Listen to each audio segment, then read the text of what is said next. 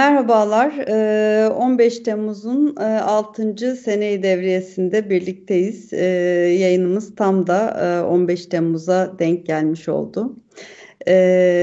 Şimdi 6 yıl önce bu saatler diyelim ki bir an ben gittim şimdi o saatlere Talip Hocam, Atilla Hocam. Belki oradan mı başlamak lazım bilmiyorum. Saat 9-10 sularında e, birbirimize telefon etmeye başlamıştık sanki. Ne oluyor, bir şeyler oluyor, işte duydun mu falan doğru mu diye işte saat 19-10 e, sularında.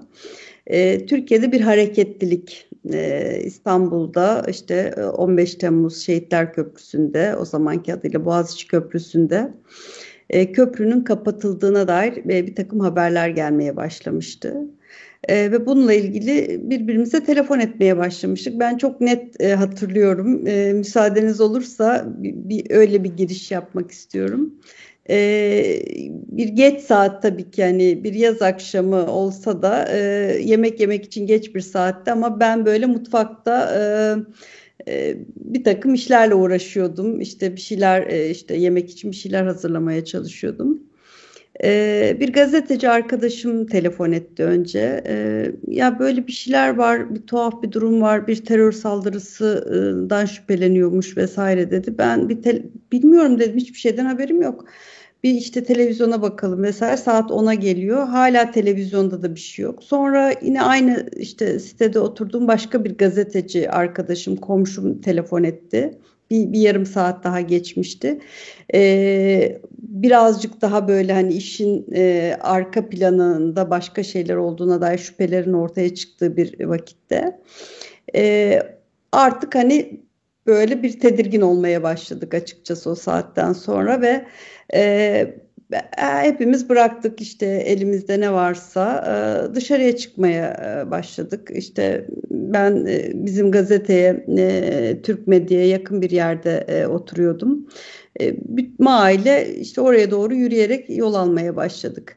E, ben hani bir hatırlatmanın önemli olduğunu düşünüyorum. E, hafıza tazelemek adına da önemli olduğunu düşünüyorum. İsterseniz 15 e, Temmuz'un 6. seneyi devriyesinde yayınımız tam da o akşama denk gelmişken e, siz o akşam neredeydiniz, ne yapıyordunuz, işte şehir dışında mıydınız, e, neyle meşguldünüz? E, Atilla Hocam sizinle başlayalım. Bir bir, bir alırsam sevinirim. Bir siz de evet. hatırlamış olursunuz. Biz de yani, hatırlamış oluruz.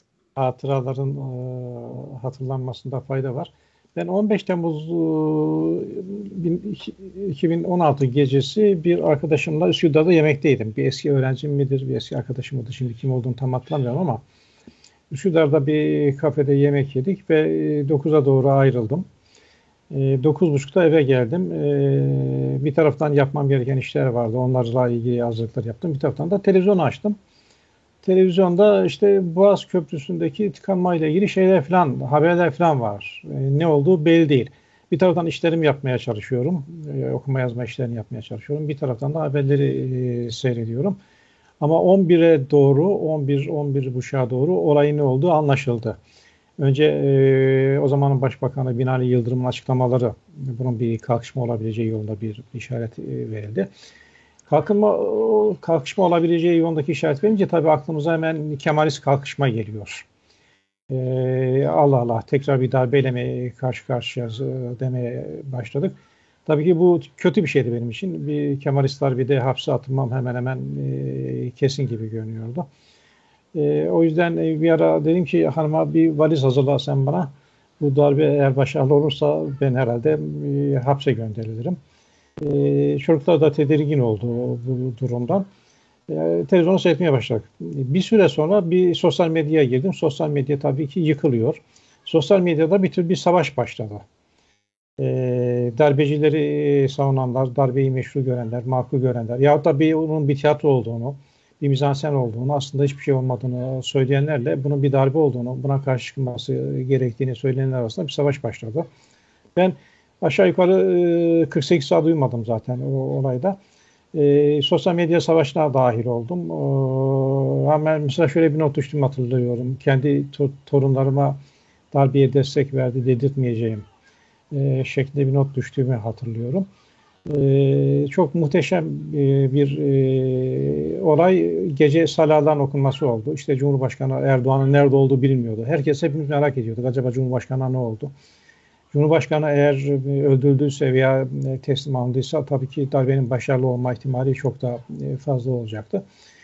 Erdoğan'ın havada olduğu yolunda Atatürk Havalimanı'na indiği yolunda haberler geldi. Erdoğan'ın direniş çağrıları geldi. Bu arada İstanbul'daki 1. Ordu Komutanlığı veya 1. Ordu Komutanlığı'ndan adını unuttuğum bir general e, devam televizyonlara çıkıyor ve e, sesiyle bağlanıyor ve e, bunun bir karşıma olduğu, bütün Türk ordusunu ilgilendirmediği, ordu içerisinde bir grubun marifeti olduğu yolunda açıklamalar yapıyordu. yapıyordu. Ve bir yine TRT'de galiba hatırlıyorum devamlı alt yazı geçiyor. TRT'de de bütün kanallarda bir Milli İstihbarat Teşkilatı görevlisi, isim verilmeyen bir Milli İstihbarat Teşkilatı görevlisi darbe teşebbüsünün bastırıldığı yolunda haberler veriyordu. Ee, insan hani kendisini tehlikede hissettiği zaman e, biyolojik saati bozulur ve uyuyamaz ya. Bana da aşağı yukarı aynı durum oldu. 48 saat boyunca uyuyamadım. Ee, sabah saatlerinde darbenin başarısız olduğu hemen hemen e, kesinleşmişti. E, bu da tabii ki Türkiye için muazzam bir e, olaydı. E, ilerleyen günlerde darbenin asıl failinin ne olduğunu, kim olduğunu, e, olayda yaşanan önemli noktalara e, falan öğrenme imkanı bulduk. E, bir bakıma tarihi şahsiyetler olduk böylece. Ee, sadece benim gibi e, yaş olgunlaşmış kişiler değil, genç kişiler de tarihi şahsiyetler oldu. İlk defa belki bir darbeyi, darbe teşebbüsünü canlı seyretme imkanı bulduk. Ee, o zamana ait bir sürü kayıtlar var, televizyon kayıtları var mesela. Parlamentonun bombalanması. Mesela parlamentonun bombalanması etrafında bir e, şahsen tanıdığım bir kişinin İspanyol bir arkadaşıyla yazışırken e, hiçbir şey yok bu bir mizansen dediği bir mesajını gördüm sosyal medyada. Çok canım sıkıldı. Altına bu mizansen değil. E, İngilizce yazışıyor tabii ki. Bu mizansen değil. E, şu anda darbeciler e, meclisi bombalıyorlar. E, şeklinde bir yorum yaptım. Daha sonra o kişiyle temasım kesildi e, çok şükür. Yani Hocam, korkunç bir olay hakikaten. Bu, bu yabancı basının, e, yabancı ülke siyasetçilerin meseleye yaklaşımını da bence konuşmalıyız. Çünkü çok hakikaten vahimdi ve dediğiniz gibi hani bizim o canlı tanıklığımız e, hani o çifte standart deyip durduğumuz şeyin tam da böyle hani göbeğinde e, bir şok etkisiyle yaşadık e, diyelim ki onu.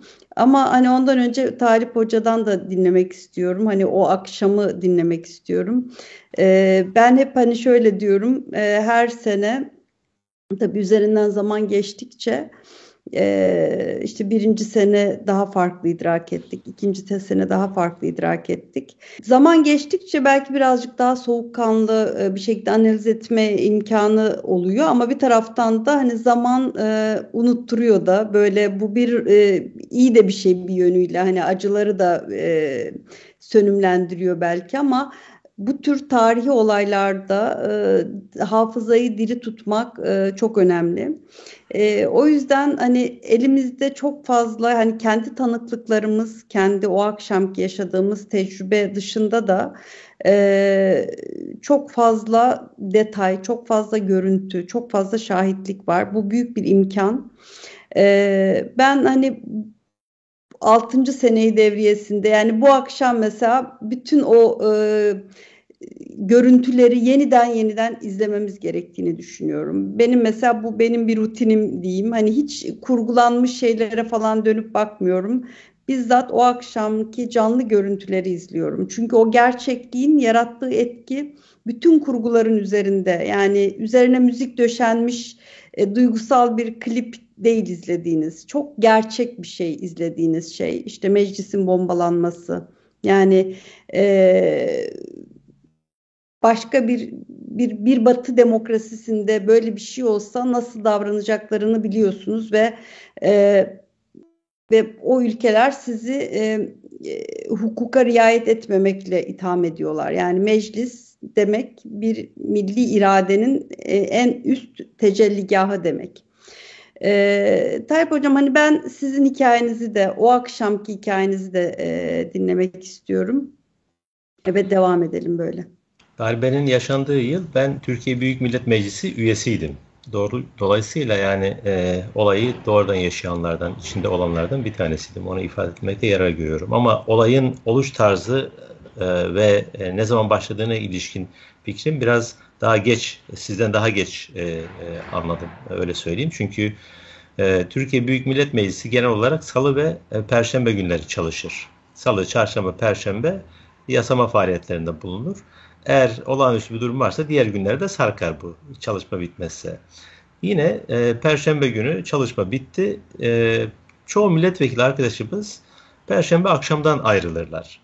Yani e, geç saatlerde olsa e, kendi seçim bölgelerine veya işte başka işleri varsa oralara seyahatlerine giderler. Ben o gün e, Perşembe akşamından gitmedim. Hatta meclisin son çalışma günüydü. Onu da ifade edeyim. Meclis yani artık kapanıyordu. E, tatile giriyordu öyle söyleyelim. Yani mesela genelde Temmuz'un işte yine biliyorsunuz 3 ay şu anda e, meclisi e, tatile e, çıkarttık. Ara verdi çalışmalarına. Yine aynı şekilde son günüydü. Dolayısıyla herkes bir şekilde ya memleketine ya tatiline ya başka yaptığı bir plan, seyahat planı varsa ona gidiyordu. Ben Cuma'ya kaldım. Yani Cuma günü öğleye doğru, e, akşama doğru çıktım. Ve e, ben uçaktayken bütün bu gelişmeler oluyor. İndim e, havalanında beni e, ka- karşıladılar. E, hiç haberim yok ama olaydan. Telefonumu açmadım vesaire. Saat bu arada 10-10.30 civarı diye hatırlıyorum. Yani sizin de bahsettiğiniz artık olayların başladığı, işte köprünün kapatıldığı vesaire. Neyse e, gideceğim küçük bir ilçeydi gittim. E, eve vardım. Bana dediler ki böyle bir hadise var. Haberin var mı? Yok dedim daha telefonu bile açmadım. Telefonu açtıktan sonra e, tabii televizyon aç, açılmış, köprüden bir takım görüntüler var ama e, belirsizlik de var yani e, bunun ne olacağına ilişkin herhangi bir resmi açıklama zaten yok. Ne Sayın Cumhurbaşkanımızdan ne dönemin başbakanından veya bakanlarından. Bizim milletvekillerinin bir WhatsApp grubu vardı. Orada yazışmalara başladılar. Yazışmaya başlamışlar daha önce. Ben, ben de daha sonra katıldım. Mesela bir iki milletvekili arkadaşımız bunun bir kalkışma olabileceğine ilişkin e, bilgiler paylaştılar, tahminlerini paylaştılar. Yani somut bilgi yok çünkü herkes farklı yerde. Yani ortak bir buluşma alanımız da yok. Sonra acaba genel merkezde AK Parti genel merkezinde bir kriz masası kurulmuş buna bakan bir e, e, işte birim ol, oluştu mu diye baktık. Henüz o, o da oluşmamıştı. Ama gecenin ilerleyen saatlerinde anlaşıldı ki işte bu bir kalkışma. Ee, öyle olur olmaz. Ben de bulunduğum yerdeki hemen AK Parti ilçe başkanına gittik. Orada işte toplandık arkadaşlarla. Acaba nasıl bir şey yapılabilir? Selalar işte başladı. Ee, orada da yine bizim WhatsApp grubunda çıkan fikirler bunlar. Ya mutlaka işte böyle bir durumda halkı mobilize etmek için e, bir şeyler yapılsın denildi e, ve biraz daha Türkiye çapına yayıldı. Yani bu arada Diyanet İşleri Başkanı'nı e, ben de aradığım başkaları da aramış, mesajlar gönderilmiş. Yani herkes bir fikir e, ortaya koyuyor. Yani Türkiye'de acaba böyle bir kalkışmaya karşı ortak bir bilinç nasıl oluşturulabilir? Sokaklar nasıl acaba? İşte bu bahsettiğim meseleler Sayın Cumhurbaşkanımızın sokaklara dökülün, işte vatandaşımız işte meydanları doldursun ifadesinden önceydi. Ee, aslında vatandaşımız, işte partililer, hükümetin işte e, belirli e, yetkilileri e, hem askeri içerisinde de var bunlar biliyorsunuz. Zaten bir önlem almaya başlamıştı onu söyleyelim. Cumhurbaşkanının açıklaması da onun üzerine gelince tabii daha etkili oldu bu iş.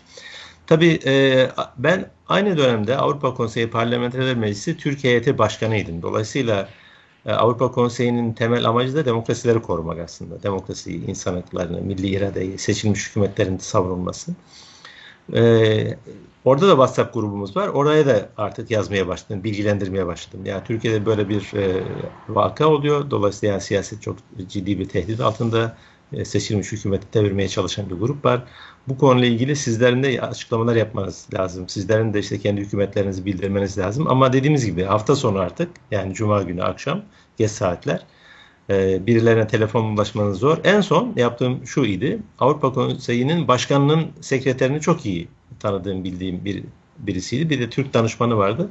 Onları arayarak artık dedik. Yani böyle bir Türkiye'de yaşanan bir mesele var. Ee, Avrupa Konseyi mesela bu konuda en erken açıklama yapan kurul oldu. Avrupa Konseyi Başkanı Türkiye'de böyle bir e, işte girişim olduğunu, bu girişime karşı durulması gerektiğini ifade eden bir açıklama yaptı. Bu e, açıklama tabii moral olarak hepimiz için iyi geldi. Onu ifade etmekte yarar görüyorum. Ama tabii o gece belki de bizi en çok etkileyen e, benim en azından bulunduğum yerde şunu söyleyeyim. İki tür insan gördük. Bir kısmı insanların bayraklarını alıp sokaklara çıktı. Bu dediğim gibi Cumhurbaşkanı'nın açıklamasının biraz daha önceydi. Bir kısmı da bankalarda kuyruklara girdiler. Yani bankamatiklerin önlerinde ben gözlerimle gördüm. Biz sokakta yürürken e, bir kısım insan da orada e, para çekme derdindeydi. Bu da bir insanların demokrasiye, seçilmiş hükümetlere verdiği önemi gösteren bir e, aslında gösterge. Bir de tabii şöyle bir şey oluştu orada. Onu da gördük. Özellikle sosyal medyada, yurt dışında belki birazdan konuşacağız. Yurt dışında nasıl tepkiler oldu? Yani demokrasiyi savunan ülkelerde o ülkelerin liderleri, bazı aydınları bu konularda neler dediler? Yani e, onu da görmekte yarar var diye düşünüyorum. Çünkü e, bu da e, bir turnusol kağıdı oldu aslında. Yani kim demokrasiden yana kim değil. Yani Türkiye'de Erdoğan hükümeti gitsin de isterse darbe ile gitsin diyenlere rastladık ne yazık ki. Hem Türkiye'nin içerisinde rastladık hem de dışında rastladık. Hatta Türkiye'de biliyorsunuz bunun darbe olmadığını, bunun bir kurgu olduğunu söyleyen ana muhalefet partisi lideri de gördük. Darbe yaşanırken koltuğunda, rahat koltuğunda işte bu e, darbe girişimini e, işte sivillerin, askerlerin, polislerin üzerine kurşun yağdırılırken, meclis bombalanırken sizin de söylediğiniz gibi aslında meclis demokrasilerin e, bir şekilde en kutsal mekanlarıdır. Oralar bombalanırken sessiz kalan hem Türkiye içerisinde hem de Türkiye dışında siyasetçiler de gördük. Bunlar tabii hepimizin üzerinde çok düşünmesi gereken, ders alınması gereken meseleler. E, daha sonra da ben siyasette de uğraştığım için e, şehitlerimizi de e, uğurlamak, e, onların ailesiyle işte taziyelerde bulunmak, daha sonra bu hatıraları canlı tutmak için de e, özel çabalar sarf ettik. Sonra Türkiye'yi işte darbe girişimini anlatmak için dünyanın pek çok yerlerinde görevlendirildik. Oralarda muhataplarımıza bu işi anlatmaya çalıştık. Çünkü FETÖ'nün orada da e, çok etkili bir şekilde ya, PR o, yaptığını ben gördük. Ayrıca e, şey yapmak istiyorum, sormak istiyorum size. Çünkü hani sonrasında bu bir meseleye dönüştü biliyorsunuz. Yani ben de çok kez işte hani yurt dışında e, gazetecilerle bir araya geldiğimizde FETÖ'nün bir terör örgütü olarak e, anlatmakta bir zorluk yaşadığımızı fark ettim. Ee, şimdi işte hani e, geçen hafta da konuştuk işte bu hani NATO nezdindeki meselede Türkiye'nin FETÖ'yü bir terör örgütü olarak ilk kez bir işte resmi e, resmi belgede e, zikredilmesini sağlamış olması çok önemli bir başarı. E, 6 yıldır hani bunun için uğraşıyor Türkiye. Avrupa nezdinde, Amerika nezdinde FETÖ'yü bir terör örgütü olarak e, tanınmasını, bunun gereğinin yapılmasını talep ediyor ve burada bir yol maalesef kat edemiyor. Ee, ve bunu biz hani birebir temaslarımızda da çok net bir şekilde bu zorluğu yaşadık. Bunun hani sebebini e, ayrıca hani ikinize de sormak istiyorum.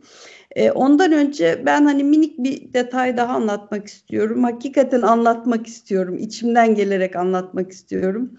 E, o gece az önce ifade ettim. E, biz yola çıktık hani işte Başakşehir'de oturuyorum. Başakşehir'den Basın Ekspres yolunu kat ederek e, o yolun biliyorsunuz devamı Atatürk e, Havalimanı'na e, ulaşıyor. Dümdüz e, takip ettiğinizde ve yolun bir yerinde e, e benim işte çalıştığım kurum, gazete e, ve televizyon kanalı. Ee, biz ailece büyük bir kalabalıkla tabii ki yani şimdi siz ifade ettiniz Talip Hocam hakikaten hani Cumhurbaşkanımızın e, halkı işte sokağa direnmeye çağırması çok bütün Türkiye çapında işin renginin tamamen değişmesini sağlayan kritik bir evreydi ama gerçekten onun öncesinde de e, hatırı sayılır bir e, halk kitlesi sokaklara çıkmaya başlamıştı. Hatta Binali Bey'in açıklamasından da öncesinden bahsediyorum. İşte saat 11 e, sularında hani bunun bir işte kalkışma olduğuna dair bir az çok netlik hatta hani bir şüphe e, oluşmaya başladığında hani bunun bir terör saldırısı tedbiri değil bir kalkışma olduğuna dair şüphe oluşmaya başladığında bayraklarını alıp dışarıya çıkan insanlardık diyeyim.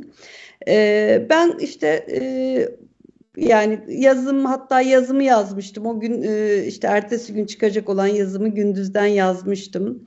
E, gazeteye gittim. Bir gazeteci için evet yani sokakta o akşam bir çalışma e, şeyiydi, alanıydı. Pek çok arkadaşımız gerçekten medyacı. E, o akşam sokakta hani çatışmaların olduğu bölgede yayın yapmaya çalıştı. Bu fevkalade önemliydi ama aynı zamanda e, ekranlar da e, bir anlamda işte hani o demokrasi nöbetinin ilk başladığı yerlerdi diyebilirim e, gazetelerimize gittik. Yani biz bize düşen misyon, bize düşen vazife e, medyayı bu konuda e, şey yapmak. Hani e, medya aracını kullanmak. E, darbeye karşı direneceksek bizim mekanımızda işte gazetelerimiz, televizyonlarımız deyip gazetelerimize gittik. Şunu fark ettim. O akşam hakikaten ben gittiğimdeki geç bir vakit değildi yani e, kuruma gittiğimde e, çok kişi gelmişti. Yani çok çalışanımız e, imkanı olan hani işte diyelim ki ben mesela yürüyerek gittim. Tabii normalde yürüme mesafesi değil ama Hani arabalardan gidemiyorsunuz zaten hani trafik bir yerde tıkanıyor. Çok kişi işte arabasını bir yere bırakmış, yürüyerek gazeteye intikal etmişti. Bu çok e, hakikaten hani mutluluk verici bir şeydi. Beraber çalıştığımız mesai arkadaşlarımızın da ilk aklına gelen şey e, gazeteye gelmek ve orada yapılması gereken neyse onu yapmak. İşte hani manşet yıkmak diye bir tabir vardır biliyorsunuz. Hani olağanüstü bir şey oluyor ve bizim burada bir vazifemiz var. Ben geldim o akşam daha hani işin rengi belli dahi değilken e, yeni bir yazı yazdım. Yani önceki yazım mesela DAEŞ terörüyle ilgili bir yazıydı. E, o yazıyı yeniledim ve hani daha saat işte 12-2 gibi falandı. E, ben hani bunun 16 Temmuz sabahına Türkiye'nin bir işte demokrasi gününe, demokrasi zaferine uyanacağını müjdeleyen, bu benim temennimdi tabii ki. Yani işin rengi henüz değişmemişti ama böyle bir yazı yazarak yazı işlerine verdim ve ondan sonra da 24 televizyonunun stüdyosuna indim. İşte başka gazeteci arkadaşlarım vardı, Fadime Özkan vardı. E, Ardan Zentürk vardı yayında. E, biz o gece sabaha kadar hatta ertesi gün işte 12'ye kadar 1'e kadar hani ulaşabilen hangi gazeteci arkadaşlarımızsa stüdyoya yani ekranı boş bırakmamak adına e, işte yoruldukça değişerek birbirimizi değişerek orada e, demokrasi nöbeti tuttuk ve e, ben işte Erol Olçok'un e, öldüğü haberini gazeteci arkadaşım e, Mustafa Cambaz'ın e, şehit edildiği haberini keza e, Mustafa Varank Bakanımızın abisi İlhan Varank'ın şehit edildiği haberini ve iki, yani çok tanıdığımız insanlar dahil olmak üzere bütün o şehit haberlerini e, ekranda e, yani ekranda aldık o haberleri. E, benim için hakikaten hani unutulmaz bir e, akşamdı. O geceki yayın benim e, meslek hayatımdaki diyebilirim hani en en e, gurur duyduğum, onur duyduğum e, yayındı. Şöyle bir anlamı daha vardı benim için. E, kusuruma bakmayın böyle hani o akşamı yeniden yaşıyor gibi hissettim çünkü. Ben televizyona gittim. Benim e, bir oğlum, bir kızım ve eşim de havalimanına e, yürüdüler. Ve ben aralarda e, tabii onlarla haberleşme ihtiyacı hissediyorum. Çünkü mütemadiyen işte çok korkunç görüntüler yansıyor televizyona. Özellikle Boğaziçi Köprüsü'ndeki görüntüler, o tankların hani üzerinden geçtiği insanların parçalanmış vücutları, keza külliyenin yakınına atılan bombalar. E, yani 250 bir şehit şeklimiz var ve pek çoğu vücut bütünlüğü parçalanacak şekilde e, katledildi. Ben o görüntüleri gördükçe tabii ki hani olayın e, şokundayım e, ama bir taraftan da işte çocuklarımın hayatıyla ilgili endişe yaşıyorum yani ve onlara ulaşmaya çalışıyorum. Ker ulaş bazen ulaşıyorum, bazen ulaşamıyorum. Ee, ve hani en son hani konuştuğumda e, çocuklardan birinin hani yerlerde şey kovanları işte ne deniliyor hani e, işte Mer mermi kovan, kovanları, mermi kovanları e, olduğunu söyledi çocuklar bana. Hani bir, bir tür helalleşmek istiyorsunuz. Yani hani o dakikadan sonra her şey olabilir ve eş zamanlı olarak işte e, tepenizden e, sonic bomb denen hani o ses hızını e, aşan e, uçuşlar yapılıyor ve hani biz de mi bombalanacağız, gazetede mi bombalanacak e, endişesi yaşıyorsunuz. O sırada tabii CNN Türk'ü biliyorsunuz basmışlardı. Bir taraftan onun görüntülerini yayınlamaya çalışıyoruz. Yani o gece biz ne yaşadıysak hani ben bunun tazeliğini korumasının çok önemli olduğunu düşünüyorum gerçekten. Hani bir tarihi hani Atilla Hoca dedi yani biz, biz de tarihe geçtik. E, millet olarak tarihe geçtik. E, bir biricik bir şey başardık. Yani hani o zaman çokça söylenen çıplak ellerimizle darbeyi durdurduk. Bayraklarımızla darbeyi durdurduk. E, ve hani e, Türkiye'de bir darbeler tarihinin e, kapatmış olmayı umuyorum ben. Hani o mücadelenin, o direncin, o halkın o serden geçti halinin gerçekten işte 27 Mayıs'la başlayan e, darbeler tarihini 15 Temmuz'la e, kapattığımızı umut etmek, böyle temenni etmek istiyorum. E, bunları böyle hani söylemek ihtiyacı hissettim. E, kusuruma bakmazsanız. Estağfurullah. Bence darbenin bu taraflarını da çok konuşmamız lazım. Yani darbeyi sadece böyle siyaseti değiştirme aygıtı olarak e, görmemek lazım. Elbette bu var ama özellikle darbeye karşı direniş söz konusu olduğunda vatandaşlarımızın, insanlarımızın nasıl e, mobilize olduğunu, sokaklara çıktığını, ellerinde bayraklarla canını içe saydığını görmemiz lazım. Biliyorsunuz e, siz sormadınız ama hani e, biraz sohbet şeklinde geçebilir belki konuşmamız. Bu darbe girişimini diğerlerinden ayıran en önemli unsurlardan bir tanesi darbecilerin sivilleri de bombalaması oldu. Hatta sadece sivillere değil e, polisi de bombalaması oldu. Ankara'da biliyorsunuz polis eğitim merkezinde çok evet. sayıda e, insanımız şehit oldu. Onlardan iki tanesi Adanalı olduğu için bilhassa hani çok yakın takip ettiğimiz için söylüyorum. Aileleriyle hala e, görüşüyoruz çünkü. Ama diğer bir mesele şu oldu. Daha önceki darbe girişimlerinde e, sivil halkın ya da siya hem sadece sivil halk değil aslında hem siyasetin hem de sivil halkın hem de ordu içerisindeki bazı kesimlerin bu kadar e, ciddi bir direniş göstermediğini hepimiz biliyoruz. Onun da zaten acılarını insanlar aslında belki de kolektif şuur altında vardı zaten ya da bilinç altımızda vardı. Yani mesela işte 27 Mayıs olduğunda, 80 darbesi olduğunda, kimse ve 28 Şubat darbesi olduğunda çok aktif bir şekilde bu darbelere karşı bir direniş söz konusu olmadı. Ya işte ordunun gücünden ya devletin gücünden ya başka nedenlerden dolayı. Ama bu defa artık aslında ilk defa Türkiye'de milli iradenin kıymetini anlayan, milli iradeye mutlaka sahip çıkılması gerektiğine inanan, tabii bu bir de liderlikle alakalı. Cumhurbaşkanının o gün gece çok geç saatlerde olsa halkı sokaklara çalması, direnişi çağırması, Türkiye'de sivil asker kültürünün ciddi bir şekilde değişmiş olması ve dengelenmesi, asker sivil ilişkilerinin. Çünkü bu mesele Türkiye'de işte orduya tamamen mal edilecek bir mesele değil. Yani ordunun üst yönetimi, ordunun içerisinde ciddi bir kesim bu işe hayır dediği için de aslında darbe önlenmiş oldu. Bunun altını çizmek lazım yani. Gerçekten de yani Türk siyasi tarihinde de, dünya siyasi tarihinde de darbe girişimlerine karşı halkın e, bir e, yekün olarak, top yekün olarak karşı çıkması, büyük oranda darbecileri giretmesi bence e, siyasi tarih açısından önemli bir nokta. Yani ben de sizin e, e, temennilerinize katılıyorum. Yani darbeyi çıplak elleriyle durduran, işte yani canı pahasına durduran ve milli iradeye sahip çıkan bu toplum bir mesaj verdi. Yani bundan sonraki darbelere, darbe girişimlerine hep karşı olacağız diye.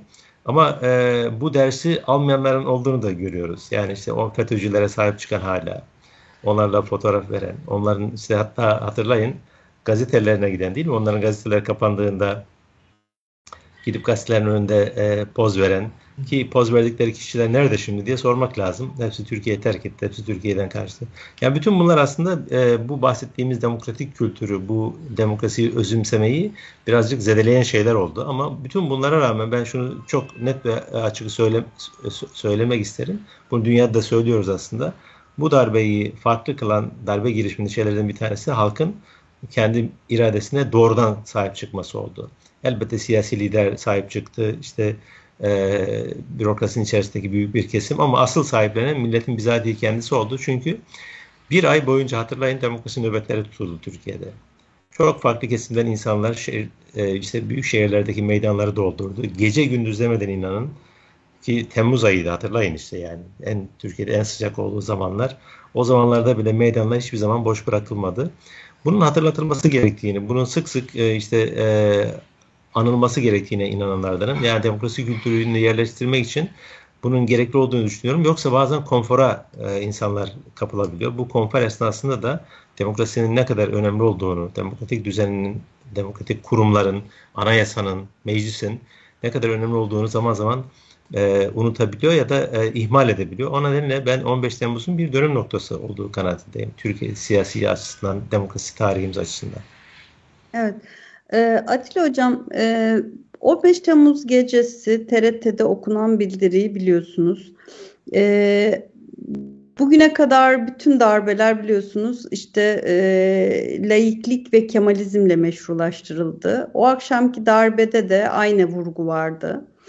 E, bu aslında hani Kemalizmin de ne kadar araçsallaştırıldığını da hani bize göstermiş oldu öyle değil mi? Yani son tahlilde bu darbeyi e, durdurabilmemizin e, iki şeyi var tabii ki. Yani ordu içinde hani darbecilere karşı gösterilen direnç, polisin e, e, vazife alması ve tabii ki hani halkın e, sokağa çıkması ve siyasi liderlik. Yani belki hani böyle dört sacaya üzerine oturtmak lazım. Ee, ve Talip Hoca'nın ifade ettiği şey çok önemli. Hakikaten hani halka silah doğrultuldu ve halk ilk kez hani bu kadar net bir şekilde e, sokağa çıktı. Ee, yani bu darbe mekanizmasında işte Kemalizmin ya da başka bir şeyin yani bir kültün, bir ideolojinin bir aparat olarak, bir meşrulaştırıcı olarak kullanılmasının da belki hani sonuna gelmiş olabiliriz diyebilir miyiz? Çünkü hani hakikaten hani artık ayıplı bir şey olabildi mi bizim için darbe yani? Çünkü hali hazırda bakıyorsunuz hani Türkiye böyle bir tavır sergileyebildi ama darbe denilen şey sağda solda her yerde oluyor yani. Olabiliyor pekala. Hani e, türlü versiyonları bugün bile bir yerlerde oluyor yani. Daha işte yeni Tunus'ta benzeri bir şey oldu. E, dolayısıyla hani darbe dediğimiz şeyin işte hani e, çağdaş demokrasilerde e, ortadan kalkmadığını da aslında hani biz çok yakın bir zamanda e, yaşamış, deneyimlemiş olduk. E, ve bu bir dünya sisteminin şeyi gibi yani bir aracı gibi. E, işte e, Talip Hoca ifade etti yani işte Avrupa Konseyi'ni, Avrupa Parlamentosu'nu aradık ama biz şunu da biliyoruz o akşam. CIA'in e, düşünce kuruluşu e, olarak geçen bir takım yapılar işte Stratford mesela o gece neredeyse işte Cumhurbaşkanı'nın uçağının rotasını e, verdi, yayınladı. E, pek çok e, lider e, olayın neticelenmesini bekledi yani hani bir darbe oluyor deyip hani demokrasiden yana tavır takınmadı. Olay neticelensin diye bekledi.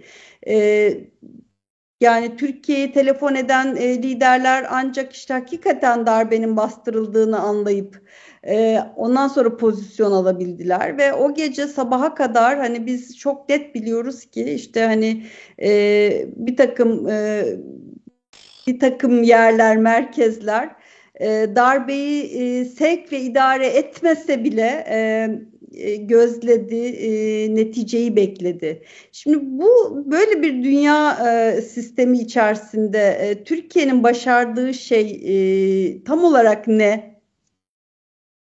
Darbe tehlikesi hemen hemen dünyanın her ülkesinde mevcuttur.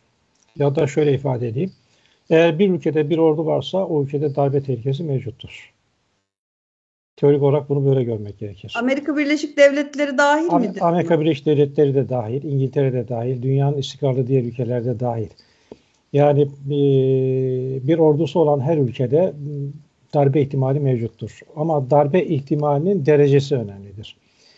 E, mesela Amerika'da bir darbe olması ihtimali vardır ama zayıftır. İngiltere'de darbe olması ihtimali vardır ama zayıftır. Fransa'da biraz daha kuvvetlidir. Biliyorsunuz geçenlerde Fransa'da da emekli askerler e, Macron'a karşı bir açıklama yapmışlardı. Dolayısıyla darbe tehlikesini sıfırlama imkanı yok. Darbe tehlikesini azaltma yolunda gidebiliriz ancak. Türkiye ise dünyanın darbe kolik ülkelerinden birisidir. Yani Türkiye aynen Tayland gibi, Pakistan gibi ikide bir askeri müdahalelerin olduğu, ikide bir askeri darbelerin olduğu bir ülkedir. O bakımdan dünya literatüründe Türkiye darbe kolik bir ülke olarak e, geçmiştir ya da 15 Temmuz'a kadar darbe kolik ülkelerden birisi sayılmıştır. Her ülkenin kendi iş dinamikleri darbe izahında kullanılabilir. E, Türkiye'de baktığımız zaman darbelerin genellikle Kemalistçisiyle ve Kemalistler tarafından, Atatürkçüler tarafından yapıldığını veya alkışlandığını görürüz. Türkiye'deki son darbe teşebbüsü hariç bütün darbe teşebbüsleri Atatürk adına yapılmış veya Atatürk adına meşrulaştırılmak istenmiştir. Dolayısıyla Türkiye'de halk bir darbe oluyorsa bu Kemalistlerden gelmektedir şeklinde bir kanaate sahiptir. Bu kanaate de çok yanlış değildir. Ki 15 Temmuz darbesini yapan FETÖ'de aslında Atatürkçü olmamasına rağmen darbeye bir Atatürkçü sos vermeye çalıştı. Bahsettiğiniz TRT'de okunan bildirinin çeşitli yönleri bunu açıkça ortaya koymakta. Ama darbe bir FETÖ darbesiydi ve FETÖ darbesi Kemalistlerin darbesinden daha teşkilatlı ve daha vahşiydi. Tarık Bey de işaret etti, siz de işaret ettiniz. İlk defa bir darbede halka karşı açıkça aleni bir şekilde silah kullanıldı. İlk defa bir darbede parlamento bombalandı. İlk defa bir darbede polis merkezi bombalandı ve polisler öldürüldü. Dolayısıyla 15 Temmuz darbe teşebbüsü Türkiye'nin karşılaştığı en vahşi, en acımasız, en alçakça darbe teşebbüsüdür. Ve bu darbenin e, teşebbüsünü, darbe teşebbüsünün faili de FETÖ'dür. Ama FETÖ Türkiye'deki darbe geleneğini başlatan unsur değildir. Türkiye'deki bürokratik vesayet sistemi içerisinde darbeyi de bir metot olarak benimseyen e, geleneğin yenilenmesini ve modernize edilmesini sağlayan bir aktördür FETÖ. Yani basitçe şöyle okumuştur FETÖ sistemi. Türkiye'deki bürokratik vesayet sistemi içerisinde e, milli irade alanı ikiye ayrılmıştır. Bu irade alanının bir kısmı seçilmiş siyasetçilerin inisiyatifine bırakılmıştır. Geri kalanı ise kendi kendisini tayin eden askerlerin merkezinde olduğu bürokratik vesayet odaklarına bırakılmıştır. Bürokratik vesayet odakları deyince de genellikle aklımıza yargı, üniversiteler ve yarı resmi bir devlet uzantısı olarak medya gelmelidir. Bu bu manzarayı iyi okuyan FETÖ aynı istikameti takip etmiş ve bu bahsettiğim alanlara muazzam bir yatırım yapmıştır. Mesela yargıda muazzam bir insan gücü meydana getirmiştir. Ee, bir diğer insan gücü yatırım yaptığı alan, önemli bir alan medyadır. Medya da çok önemlidir çünkü medya sivil görünümlüdür. Özellikle bir istihbarat teşkilatının emrinde çalışıyorsanız, bir istihbarat teşkilatı olarak çalışıyorsanız size düşman görünen medya organlarını bile, size düşman görünen gazetecileri bile manipüle etme, kullanma imkanınız vardır. FETÖ bunların hepsini yapmıştır. Dolayısıyla darbe mantığında bir süreklilik vardır. Kemalist darbecilikten FETÖ'cü darbeciliğe geçilmiştir. Mantıkta ufak tefek değişiklikler olmakla beraber e, sistematik aynıdır. Peki nasıl oldu da 15 Temmuz darbe teşebbüsü başarısı oldu diye sorarsanız bence iki aktör öne çıkmıştır. Bunlardan birincisi siyasi liderliktir, ikincisi de halktır. Siyasi liderlik saatlerce beklendi. Tayyip Erdoğan nerede olduğu bilmiyordu. Eğer siyasi liderlik teslim olsaydı, siyasi liderlik iddia edildiği gibi yurt dışına kaçsaydı, siyasi liderlik Süleyman Demirel gibi şapkasını eline alıp gitseydi bu darbe teşebbüsü başarılı olurdu. Gerçi halk Tayyip Erdoğan çağrısından önce sokaklara çıkmaya başlamıştı. Ama sokakta çıkışın kitlevi hale dönüşmesi Tayyip Erdoğan'ın çağrısından sonra başladı. Halk da zaten Menderes olayında gerekli tepkiyi göstermemekten kaynaklanan ve daha sonraki olaylarda da susup oturmaktan kaynaklanan bir iç sıkıntısı vardı. Bir e, kendisini borçlu hissetme durumu vardı. E, seçim siyasetçilere karşı kendisini borçlu hissediyordu ve bunun faturası da e, tabiri caizse e, kabağın FETÖ'nün başına patlaması şeklinde tecelli etti.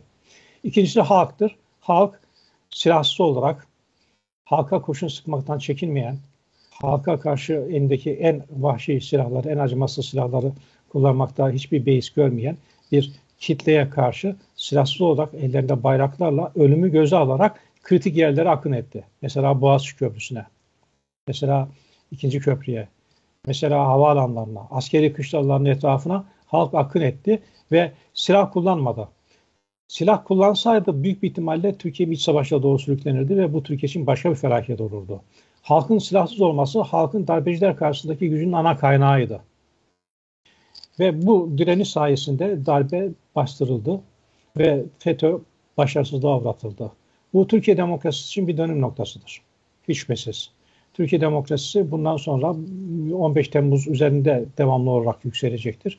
Ve bundan sonraki darbecilerin de artık bir defa değil iki defa düşünmesi gerekir. Şüphesiz diğer yanlış unsurlar da vardır. Mesela medya genel olarak darbe karşıtı bir tavır benimsedi. CNN Türk, NTV, e, Kanal 24 gibi televizyon kanalları ee, darbe karşıtı Hocam bu bir ilk değil mi? Çok affedersiniz sözünüzü kesiyorum ama hani Türkiye'de medyanın darbeleri e, hazırlayan, e, darbeleri kolaylaştıran e, bir ve darbeleri destekleyen hani en basit haliyle destekleyen bir misyon ürettiğini, e, yüklendiğini biliyoruz. Yani 28 Şubat döneminde atılan manşetleri hatırlıyoruz. Belki hani aranızda işte 80 80 e, darbesini hatırlayan var mıdır diyeceğim de ayıp olacak. Ee, var var. Ben hatırlıyorum. Yani 28 Şubat'ta ben çok iyi hatırlıyorum dolayısıyla e, yani orada medyanın nasıl bir misyon üstlendiğini biliyorum. Yani birkaç yayın organı vardı ve biz böyle bir yankı odasında gibi kendi sesimizi sadece kendimiz işitiyorduk. E, ve işte e, bütün hani dönüp baktığımızda arşivler duruyor. Yani e, medyanın neredeyse hani sadece desteklemek değil e, medyaya yüklenen misyon 28 Şubat özelinde söylüyorum darbeye azmettirmek. Yani e, öyle manşetler atıldı ki baktığınızda neredeyse hani orduya şunu diyor hani hala ne duruyorsun? diyen manşetler. Tabii, ve tabii. bunlar tabii ki hani e, şey e, karargahlarda alınan talimatlarla e, atılan manşetlerdi. Bir tam bir danışıklı dövüş. Bu anlamda 15 Temmuz'da medyanın rolünün ben çok değerli olduğunu düşünüyorum. Yani sadece bir medya mensubu e, olmam hasebiyle e, değil. Bunu bir bu, bu onur yani 28 Şubat e, döneminde ve akabinde de işte hem öğrenciydim hem yine e, işte gazetecilik yapıyordum. E, ama işte gücümüzü, sesimizi işte kendimizin işittiği bir medya düzeni vardı. E, Türkiye'de bir sürü şey değişti. Medya düzeni de değişti. Medya çoğulculaştı. Yani bu çok değerli bir şey. Tabii ki hani o dijital platformların ortaya çıkmasının da bir etkisi e, var kuşkusuz ama hani 15 Temmuz'u medya açısından değerlendirdiğimizde hakikaten önceki darbelerden farklı bir misyon edindiğini düşünüyorum. Misyon yüklendiğini düşünüyorum.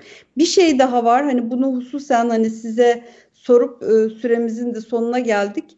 E, kapatabiliriz diye düşünüyorum. Yani medya bu kadar kritik bir e, rol üstlenirken akademi bu arada ne yaptı? Belki hani e, siz ee, hani ben de işte yeni yeni gözlemliyorum, ee, bakıyorum hani çok açıkçası iç açıcı bir manzara olmadığı kanaatindeyim ama sizin e, gözleminiz, yaklaşımınız nedir? Akademi ne durumda?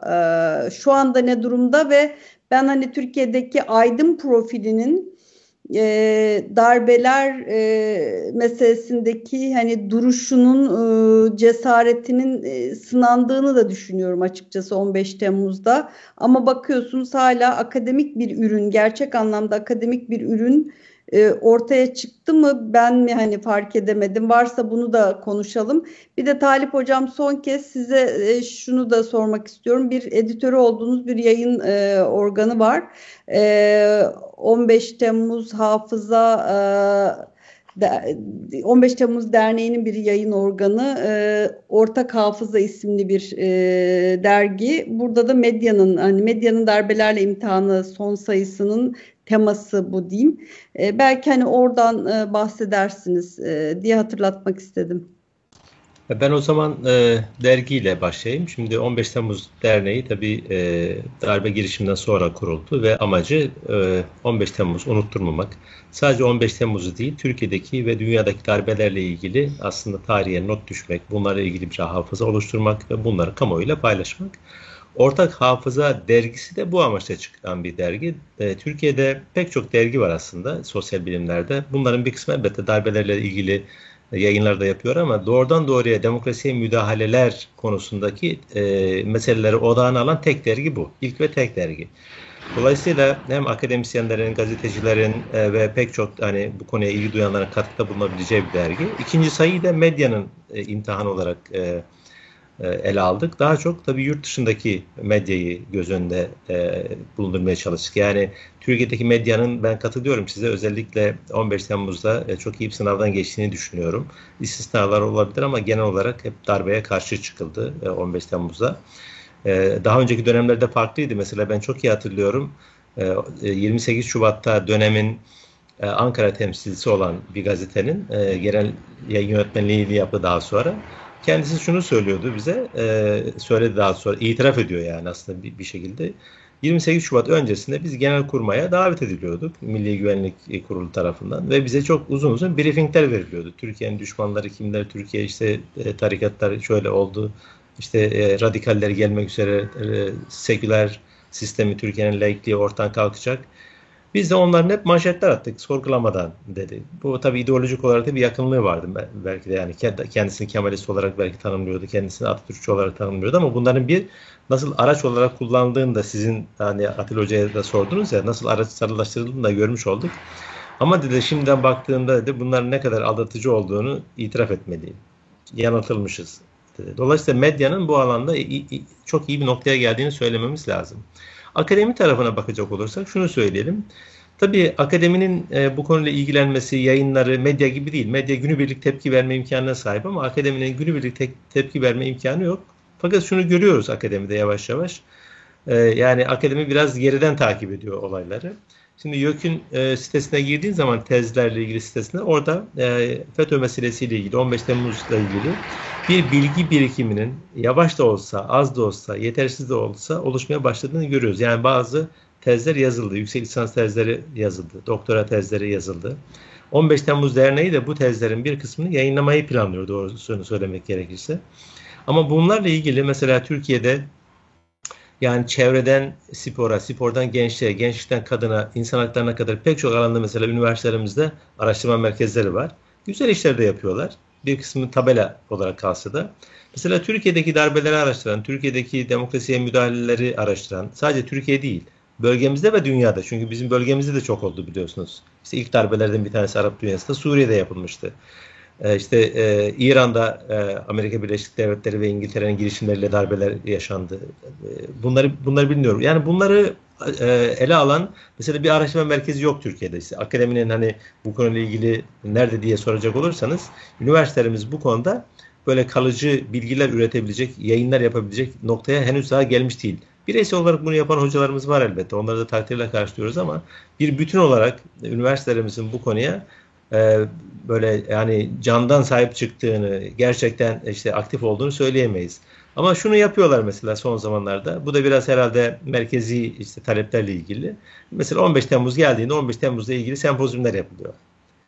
Ama sadece 15 Temmuz'dan 15 Temmuz'a yapılması bu konunun öneminin işte öğrencilere, gençlere veya topluma aktarılmasına yetmiyor aslında.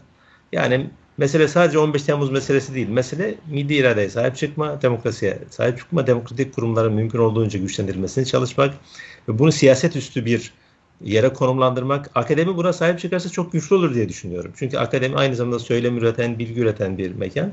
Akademinin e, bu konuda yeterli bir e, e, noktada olduğunu söyleyemiyorum bir akademisyen olarak. E, Atilla Hocam, akademi bir öze, öz eleştiri vermesi gerekiyor mu sizce de bu konuda?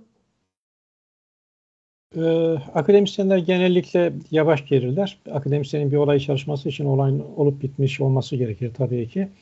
Ee, akademideki durum medyadaki kadar parlak değil. Medya çok merkezli ve çoğulcu hale geldi. Bu da mesela Tayyip Erdoğan medya operasyonlarının Türkiye için ne kadar önemli olduğunu bir göstergesidir.